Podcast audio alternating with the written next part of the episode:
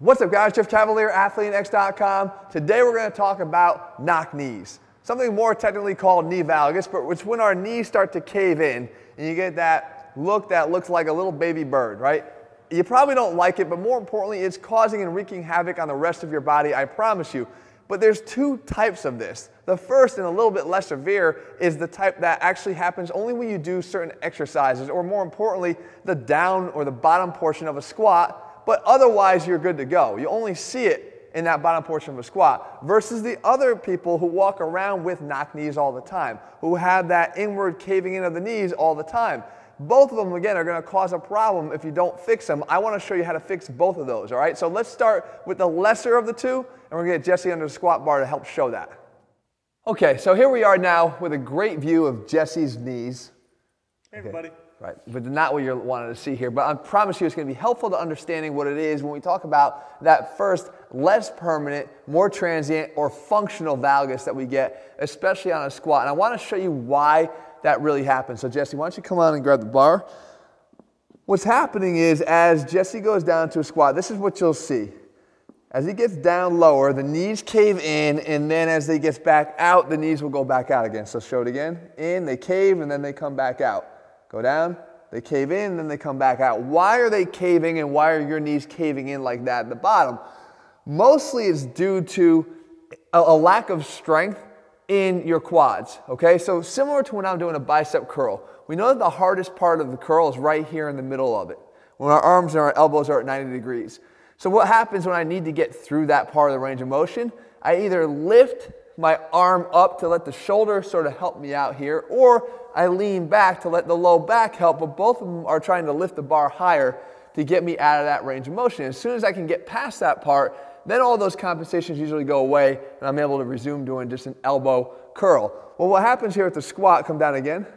When we're down in this position here, maximally loading the quads right at that 90 degree or a little bit lower position, if your quads aren't strong enough here, they have to get recruitment and help go ahead, and then they will pull on the muscles that are in best position to be able to do that. And that is the adductors or the hamstrings, right? Because when we know with the, with the feet in this position here, usually wider than shoulder width, and the knees tracking outward as you go down into the squat like that, the biggest stretch is on the adductors at the moment. So they can actually pull momentarily, give you a little bit of that, and he keeps coming up right past that point now. It's no longer that difficult on his quad. So now they can get out of it and he can come back up the rest of the way. So it's a compensation for usually having a weakness in your quads that can't withstand the load that you're putting on, the, on your shoulders.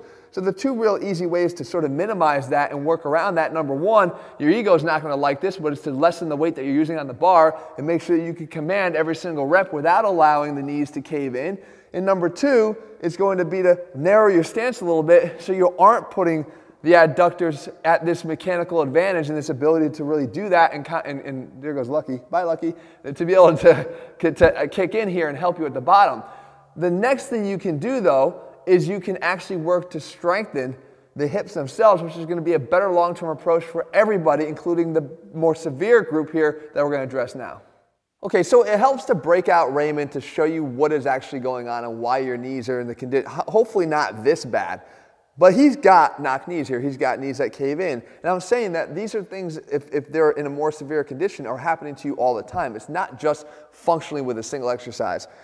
So what's happening here? The first thing you have to understand is when you look at the knee joint itself, it's, it's not really like an entity. It's actually just the result of two other bones that are making it up. I call this a consequential joint because it doesn't really matter what you're talking about when, in regard to the knee unless you want to talk about what's actually happening at the tibia from the bottom and what's actually happening from the femur at the top. Right? Because it's the reaction of what's going on with those two bones that determines what's going on with the knee. So you never want to look to the knee for the source of the problem. You look above and below. So let's start below, because this is where a lot of stuff happens. And I'm going to show you on myself here how flat feet can really, really contribute to this knee valgus and what you need to do to fix it. Because we know that a, a leg that sits properly should look like that. As the arch here collapses towards the ground, as it will, and it over pronates, right, as it will with somebody that has flat feet, you can see that it actually drives the tibia in with it. As this drives in, if this stays out here, you got this gapping going on here at the knee. You got that valgus, right? So you got that gapping and knock knee. because of this overpronation and all your body weight driving down and in. So if we can correct this, then we have an opportunity to sort of get this back out and take some of that valgus stress away from the knee. If you look at the hip here as well, what we can do is we can get some internal rotation of the femur in the hip, right, up here, that drives this again down and in and creates this gapping here of the knee from the top down. So we need to address both the top and the bottom. Let's start with the foot though and talk about the flat foot condition and show you how you can do some things to actually loosen up particular muscles and then strengthen others to really start to fix this and make this better. All right, so we have to fix the, the feet again from the bottom up. If we're going to try to work on this knee condition here, we got to make sure that we're fixing the feet from below because of what's happening at the tibia, like I just showed. So now, here's why it's so important. When the foot overpronates, what happens is this lower leg here rotates down and in, which brings the knee down and gaps it in like that. So we know that what happens is that the muscles on the outside of the leg here get adaptively shortened and tight because you're in this position all the time. Remember, this is the chronic form of this. This is the one that you're in all the time.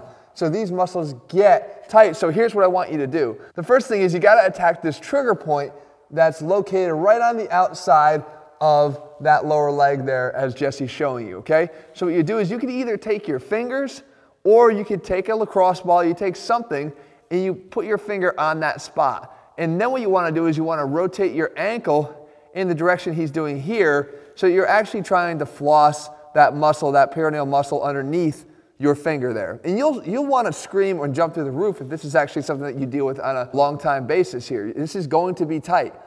And on top of that, you also want to stretch this muscle. So you're going to do the stretch here that Jesse's showing you too. What you're going to do is you're going to cross your leg over, and then you want to point your toes down, right? Like you're trying to go up on your tippy toes. And then from there, you're trying to twist your foot at the same time that you're pulling it down. You're trying to twist it up towards the ceiling. And the good thing here too is that because of the position of your hips here into external rotation, any of the hip internal rotation tightness that you have which likely you're going to, as you're going to see, is going to be addressed here too. So it's a great one-two punch. But beyond that now, you want to strengthen the muscles that are probably becoming too weak here and not helping you to maintain that arch, therefore not allowing you to keep that better position at the knee. So here's where you would hook uh, a band onto your foot here and do some of the exercises here. Now, ironically, it's not just trying to strengthen the muscle that's on the opposite side here, which is the posterior tib.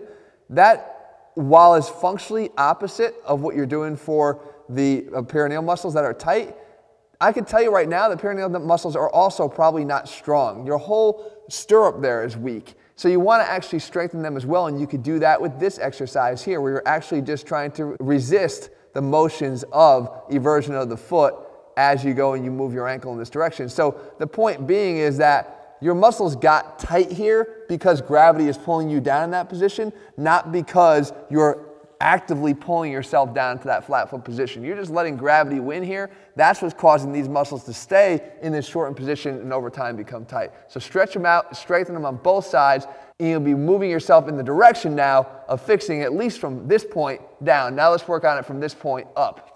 Okay, so if we've got the bottom up to the knee, now we got to work from the top down. And that means we got to target the hip because the hip is to be what controls the femur here, which is really half of that knee joint, as we talked about in the beginning.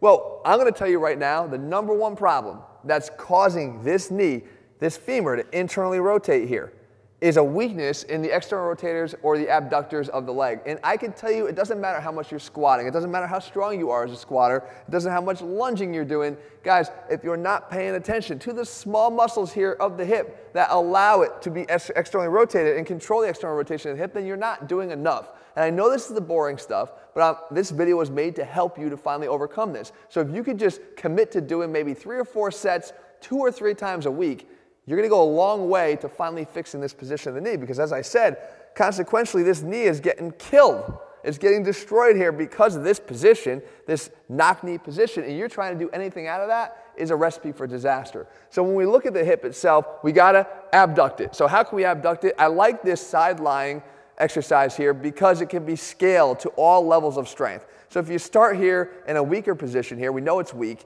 you're going to put your hands on the ground, you get your foot uh, assisting you on the ground, and you're just trying to go into this side plank lift where you're really trying to abduct that hip on the bottom there to start strengthening it. But what I like again is that I don't have to just stay there as I get stronger because it's going to become too easy. When I want to go a little bit more after uh, advanced level strength here, then I could take away my hand or I could even take away that foot and lift that other leg up off the ground entirely so that all the work now is being done by that bottom hip into abduction. So it's a great way to scale yourself and make sure you continue to put the heat on that hip and make it do its job.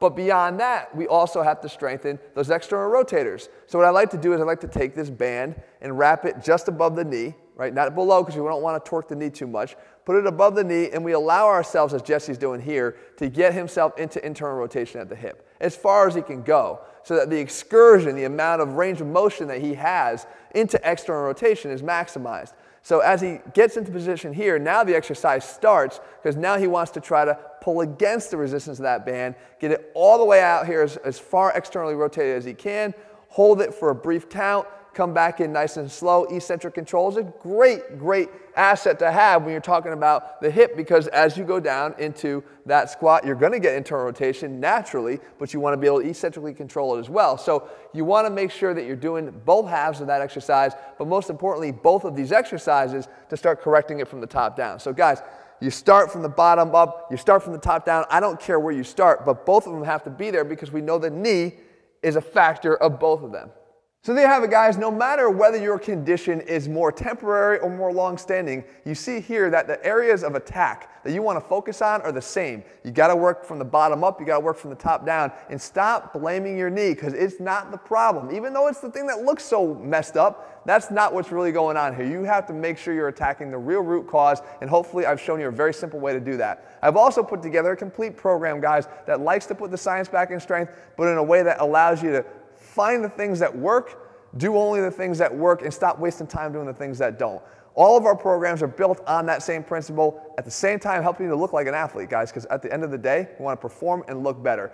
Those are all available over at AthleanX.com. If you found this video helpful, leave your comments below. Let me know what else I can help you with, and I'll do my best to do that in the future videos. All right, guys, see you soon.